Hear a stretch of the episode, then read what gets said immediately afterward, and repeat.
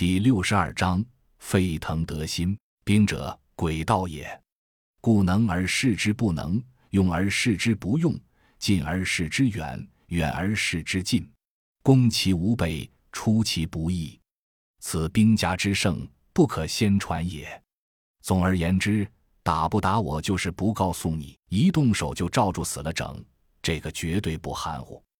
坐在奥迪车型的三房车里，吴一鸣心潮起伏。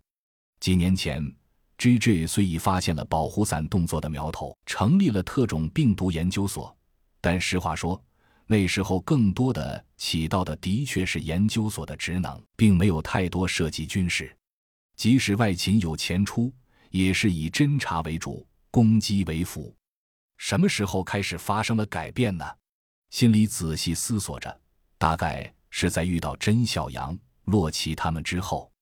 这两个小伙子在面对末世的种种时，表现出了极其顽强和主动的精神，仿佛没有什么可以阻挡他们，无论是丧尸、敌人还是阴谋诡计。或许这就是适应能力吧。吴一鸣心想：也许自己真的老了，家人、孩子都遭了毒手，为什么自己没有去主动复仇的心？大局为重嘛。可现在已然有了条件。为什么？为什么自己这么平静？凡事都会从所谓大局，其实就是利益出发。这就是为之改变了人性吗？连亲仇都不能快意洗雪，那么自己多年的奋斗又是为了什么？越想越茫然，望了甄孝阳和洛奇一眼，哥俩一个在擦刀，一个在擦枪，偶尔会谈两句。吴一鸣忽然觉得。有这样一个伴儿真好，无论发生什么，至少精神上有个支撑。自己一个人太累了，就像寒风中奔跑，跌倒了、摔疼了，只能躲在角落里暗暗舔舐着伤口，想找个人抱团取暖都做不到，因为还有所长的尊严要维护。想到这里，他摸了摸腰间的枪托，老伙计，有多久没有碰过你了？想当年。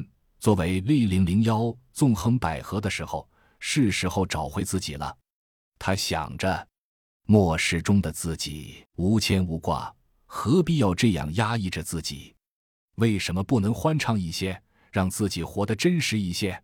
突然，吴一鸣有了一种想吼一声的冲动，想了想，忍了忍，又忍了忍，忍住了，改口问道：“笑阳，你对这次的突袭怎么看？”甄笑阳一愣。